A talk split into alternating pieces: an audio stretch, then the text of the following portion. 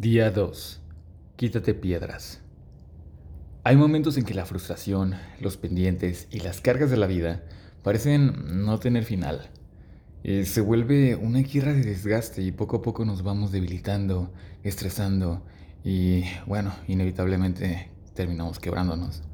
Esos días donde desde la mañana estamos haciendo cosas a tope hasta la noche, que sentimos que arrastramos el cansancio desde la cama hasta que estamos preparándonos la cena. Si alguna vez has tenido de estos días, o si es recientemente, o inclusive si tu vida es así, huy, pon mucha atención para lo siguiente. Primero quiero decirte una cosa. Si estás teniendo una racha así, recuerda que nada es para siempre. Te aseguro que esto también va a pasar. ¿Y qué podrás hacer? ¿Qué puedes hacer en cuanto pasa esta racha? Pues bueno, primero quiero recordarte una cosa. No estás obligado, obligada a lo imposible. No tienes que ser perfecto y tampoco eres una máquina. Muchas veces solitos nos metemos la soga al cuello, ¿no? ¿Por qué? Porque, pues bueno, me quiero levantar temprano y hacer ejercicio y leer un montón de libros y dejar la comida deliciosa ya hecha y mm, ayudarle a mis hijos a hacer la tarea e irme a trabajar y regresando dedicar tiempo con mi pareja y dedicarme tiempo a mí y dibujar y pintar y bla, bla. O sea, nosotros solitos, solitos nos metemos la soga al cuello. De repente nos metemos a un montón de cosas. ¿Qué cursos? ¿Qué capacitación? ¿Qué esto? ¿Qué aquí? ¿Qué allá? Y estamos tan metidos en ese tipo de cosas que no nos queda tiempo para respirar. No nos queda tiempo para no hacer nada. Hay una ley de equivalencia energética. Tú sabes que la energía no se crea ni se destruye, solo se transforma. Ok, si sabes esto, entonces ¿por qué es tan difícil entender que si todo el tiempo estamos haciendo algo, inevitablemente necesitamos la misma cantidad de tiempo de no hacer nada, entre comillas? Oh, ¿qué onda? O sea, da, un poquito de ruido esto, ¿no? No te estoy diciendo que te tires a el piso, a no sé, no sé, o te tires al colchón y estés todo el tiempo ahí acostado, acostada. No, por decir no hacer nada me refiero a no estimular el cerebro de las mismas maneras. Entonces, cuando te estás cargando de demasiadas cosas, no, solito, solito te estás metiendo, estás casi, casi que dictando tu sentencia de estrés. ¿Por qué? Porque si bien puedes hacer eso, puedes no respetar estas leyes que te digo por un par de días, semanas, toda una vida de falta de equivalencia energética te va a llevar inevitablemente al estrés. Estás sobrecargándote de más. Pero luego, ¿qué sucede? Hay gente que es, bueno, que le importa bastante su palabra gente que es autoexigente, bastante autoexigente. Y entonces dice, no, es que si yo ya quedé en esto, tengo que terminarlo. Si ya empecé este libro, tengo que terminarlo. Si ya empecé este curso, tengo que terminarlo. Si ya quedé con tal persona, tengo que cumplir, porque la palabra es importante. Permíteme decirte una cosa. ¿Qué realmente es importante para ti? Ahora, no eres una máquina inflexible. Yo también soy una persona que valoro, no tienes idea de cómo, la integridad. Yo valoro muchísimo las personas que son coherentes, que cumplen lo que dicen que hacen. Siento que esas personas escasean hoy en día, sí. Sin embargo, sin embargo, ¿hasta qué punto es funcional? En mi experiencia personal, eh, ya te lo platiqué, me encanta la parte del ejercicio y ahorita estoy tomándome muy en serio eh, el boxeo. Por lo mismo me puse a investigar cuál es la rutina de muchos boxeadores y deportistas de élite. Resulta que muchos de ellos se levantan a las 4 y media, 5 de la mañana y demás. Así que yo empecé a hacer mi transición. Empecé poco a poco eh, a reducir mis horarios hasta que llegó un punto en el que empecé a levantarme ya de forma eh, concurrida a las 6 de la mañana. Y estaba excelente, diseñé toda una rutina y me salió súper bien. O sea, me estaba, me sentía de maravilla. De pasar de dormir, de despertarme a las 8 a las 6 me, fue bien, fue gradual y todo. Pero fue bastante bien. Sin embargo, ¿qué pasó? de repente he estado llevando mi vida al límite en estos momentos. Entonces cuando te fuerzas tanto a tus límites, cual es como una línea súper delgadita que cualquier empujoncito que no hayas contemplado te hace que la cruces y te quiebres. En mi caso, pues sí, me terminé quebrando. Y durante un mes traté como de mantener el levantarme a las 6 de la mañana porque era mi palabra y tenía que cumplirla. Sin embargo, no estaba siendo funcional. Todo el propósito o el objetivo de levantarme más temprano era para poder rendir mejor, mejorar mi rendimiento al igual que los eh, deportistas profesionales. Pero ¿qué estaba pasando? Durante el día me quedaba dormido, batallaba para concentrarme, la creatividad no, se, no se presentaba en mi vida y la necesitaba. Cosas que me gustaban de repente empezaron a frustrarme. Los entrenamientos de box ya no los disfrutaba tanto, ya a veces eran pesadísimos. No podía dar mi máximo. Entonces, ¿qué pasó? ¿De qué me servía levantarme más temprano si al final estaba rindiendo menos? Entonces fue un proceso interesante donde tuve que tragarme el ego y decir, ¿sabes qué? ¿Por qué estás sosteniendo esta práctica de las 6 de la mañana? ¿Es realmente porque te es útil? ¿Es realmente porque te sirve, te ayuda o es por ego? Es por decir, no, es que yo cumplo mi palabra. No, es que yo soy honrado. Inevitablemente decidí, ¿sabes qué? Pues ya está. O sea, me voy a, le voy a hacer caso a mi cuerpo, voy a despertarme y todo. Y pues bueno, ahorita te comparto. Hoy, por ejemplo, me desperté a las 7.20 ya, ya es diferente. Pero sin embargo, han habido días en los que me he despertado a las 5 de la mañana, sin, sin haber puesto alarma. ¿Así? ¿Por qué? Porque de repente mi cuerpo responde a ese punto. Entonces, no te niego que es muy interesante y realmente tenía muchos beneficios en el tiempo que me estuve levantando a las 6 de la mañana. Bastantes, o sea, mucha productividad.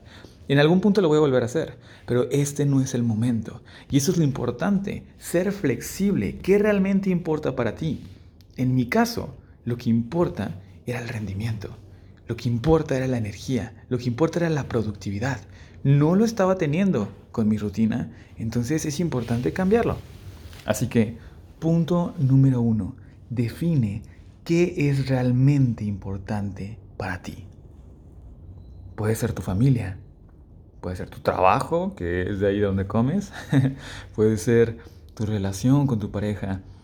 Puede ser tu práctica de ejercicio. Puede ser pintar. Puede ser tomar fotos. No sé, un hobby. ¿Qué es realmente importante para ti? Una vez que tengas lo que es realmente importante para ti, te voy a invitar a que eso lo mantengas. Te recomendaría que eso lo mantengas. Y las cosas extra, para todo lo demás que no está en esa lista, tienes tres opciones. Y antes de decírtelas, te quiero hacer un comentario final sobre las cosas que son realmente importantes para ti. Hay un libro que se llama The Art of Don't Giving a Fuck que te dice que para que puedas literal tener la mejor calidad de vida, elija solo tres áreas, las cuales van a ser tremendamente importantes para ti y todo lo demás lo mandes a volar, que no te importe.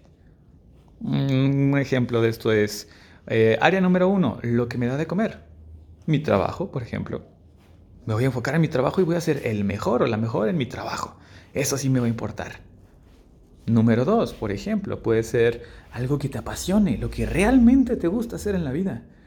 Eh, no todos tienen la dicha de trabajar o ganarse el sustento de lo que les apasiona de verdad. Entonces, para esta mayoría de población, es importante que hagan algo que les guste. ¿Cuál es el propósito de la vida si no haces algo que, si no la disfrutas realmente? No tiene sentido, ¿verdad? Entonces, elige una de esas tres cosas, algo que te apasione. Y pues la tercera, tú sabrás qué elegir. Un hobby, algo que te ayude a crecer, algo que te potencie. Estas tres cosas, algo que te dé para vivir, algo que te encante hacer y algo que te ayude a crecer pueden ser tus pilares. Es una sugerencia, tú elige lo que sea.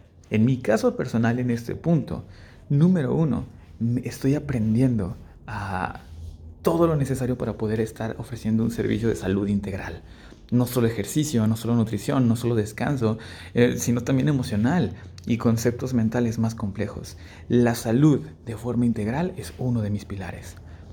Número dos, el crecimiento personal. El crecimiento personal me refiero al ámbito también un poco espiritual, el estar aprendiendo de finanzas, el estar aprendiendo simplemente cosas que no conocía. Y número tres, para mí es muy importante mi familia y mis relaciones. Era algo que tenía descuidado por mucho tiempo por estarme concentrando totalmente en mí. Pero en ese punto de mi vida, esas tres te podría decir que son mis pilares. La salud, el crecimiento y mi familia. Tengo la fortuna de poder estar trabajando justo en lo que me gusta. Entonces, eso involucra dentro de la salud. Ahora, volviendo al tema, ¿qué hacer con las cosas que no son realmente importantes para ti, que no son esenciales. No quiero decir que no te importen, no, claro que te importan, por algo las haces, por algo las has venido haciendo. Sin embargo, seamos sinceros, con este estrés con el que estás ahora, en este momento de crisis, no es muy inteligente de tu parte tratar de ser un superman o una mujer maravilla, ¿sabes? Es importante que seas realista, que seas honesto, honesta contigo mismo, contigo misma, y sepas en qué, que, cuándo es momento de hacer X cosas y cuándo es momento que no. Si realmente quieres salir del hoyo, vas a tener que dejar de hacer cosas, vas a tener que despejar tiempo. Necesitas tiempo para ti. Entonces, tres opciones que puedes hacer con todas las cosas extras. Número uno, delegarlas. En el caso, por ejemplo, de que ay, bueno, es que tengo que estar con mi hijo, mi hija, y ahorita que están las clases en línea, entonces estar con él y estar con ella para ver si está aprendiendo o no, y eso me quita un montón de horas. ¿Cómo sería tu vida si contrataras a alguien que cuidara a tus hijos? O si los llevaras a una guardería, o si pidieras ayuda a tu mamá, a tu hermano, a un ser querido, tal vez si tus hermanos también tienen hijos, puedes coordinarte con ellos ¿sabes qué? Lunes, miércoles y viernes te toca a ti cuidarlos, martes, jueves y sábado me toca a mí y así podemos estar siendo productivos, bla, bla, bla. Recuerda, no tomes decisiones totalitarias. No existe el blanco, el negro y San se acabó. No, hay un montón de matices de gris intermedios. Un montón. Usa tu creatividad para poder encontrar qué sería la mejor opción. Pide ayuda. Pide ayuda, no seas tan egocéntrico, tan egocéntrica, eres humano, no eres un Dios por si no te habías dado cuenta. Así que como humano necesitamos ayuda también. Punto número dos, ¿qué más puedes hacer con las cosas extra? Optimizarlas. Optimizarlas hace referencia a gastar menos tiempo y tener más resultados. Supongamos que algo de lo que te está estresando y te quita el tiempo es cocinar cocinar, en especial si quieres hacerlo de una forma muy elaborada y todo, se lleva un montón de tiempo. Entre lo que vas a la tienda, compras las cosas, luego preparas todo, desinfectas, eh, precalientas, cocinas, partes, das, sirves y luego terminas lavando todo. Es un, es un tiempazo.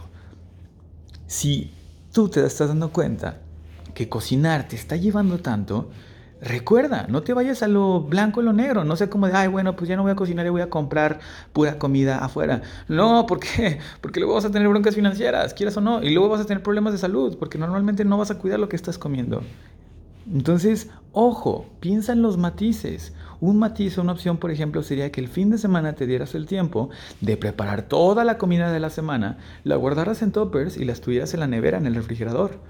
De tal forma que ya nada más lo calientas y ya está. ¿Sabes? Hay matices, encuentra, usa la cabeza y no vayas por el blanco o el negro. Punto número 3. ¿Qué hacer con las cosas que no son realmente esenciales para ti y que te están en este momento quebrando, te están costando mucho tiempo? Déjalas ir. Si ya intentaste buscar cómo ayuda de alguien y no se pudo, si ya intentaste optimizar el hacerlas y no se pudo, es momento de dejarlas ir. No hay nada de malo con dejar ir. No hay nada de malo, te repito, eres humano, eres humana, no eres un Dios. Y nadie está a la expectativa de ti. Y aunque tú digas, no, es que yo soy una persona de palabra, yo soy alguien que nunca deja y demás, Cuidado con ese orgullo. Ese orgullo no te va a llevar a nada. Al contrario, te va a destruir. De hecho, si tú estás en este periodo que te estoy describiendo, ese orgullo, déjame decirte que es la causa por la cual estás ahí, en ese hoyo. No estás obligado, obligada a lo imposible. Y para nada te hace más, entre comillas, fuerte el que aguantes más dolor. ¿Quién te dijo que si aguantas más dolor vas a ser más fuerte? Vaya que ego tan grande, ¿no? O sea, realmente no tiene que ser eso. De hecho, estás yendo en contra de, la naturaleza de la vida. En el taoísmo mencionan que la real fuerza, o sea, cuando tú logras un entendimiento del universo más pleno, más exponencial, te das cuenta que la fuerza, la real fuerza no es la fuerza bruta, sino es una versión más sutil, más elegante y más refinada de fuerza, que es el dejar ir y permitir que la naturaleza cumpla su función. Permitir que las cosas surjan como deben de surgir. Me vas a decir que eres más potente que un maremoto, que eres más potente que un terremoto, que eres más fuerte que una montaña y la inmensidad en la cual la, naturaleza estructura todo? Obviamente no, no seas tan soberbio, no estás tan soberbia. No eres un dios. Y no está mal. Puedes, de hecho, crear más cuando dejas de luchar contra la fuerza y te permites ser llevado por la corriente. Porque en ese momento la corriente se vuelve tu fuerza. Independientemente si crees en Dios, en el universo, en ti mismo, en lo que sea que creas, hay momentos en los cuales hay que dejar de luchar contra la corriente. Hay que dejar de luchar y resistirnos a esa fuerza. Y permitirnos fusionarnos. Permitirnos volvernos esa fuerza. Ceder a la voluntad y dejar ir es el camino para volverte más fuerte. Para que esa fuerza que se mueve se vuelva en ti. Ojo, no te estoy diciendo que eches flojera, que no hagas nada, no, no, no, no, no. No se trata de eso. Se trata de que tú sigas tomando acción en las cosas que realmente te son importantes. Pero que dejes de lado el orgullo en las cosas que no lo son. Si tienes, por ejemplo, una colección de monedas antiguas y te estás desvelando no sé, te está tomando una o dos horas por estar organizando cada día las monedas y contando y buscando en internet a ver dónde puedes recolectar tanto, por favor, pues déjalo ir.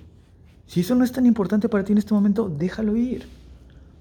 Si tienes como la costumbre de que, ay no, es de que todos los jueves eh, se juntan mis amigos en la casa y vamos a echar cheve y lo que sea, y los sábados son de película, y eso no es realmente esencial para ti en estos momentos, déjalo ir.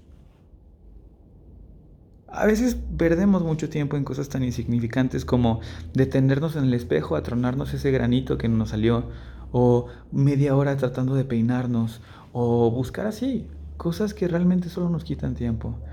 Deja ir aquello que no te está contribuyendo. Espero que esta información te haya apoyado. Lo que te invito a hacer el reto del día de hoy es que seas flexible y mantente atento o atenta a todo este tipo de cosas y en especial a la trampa del ego.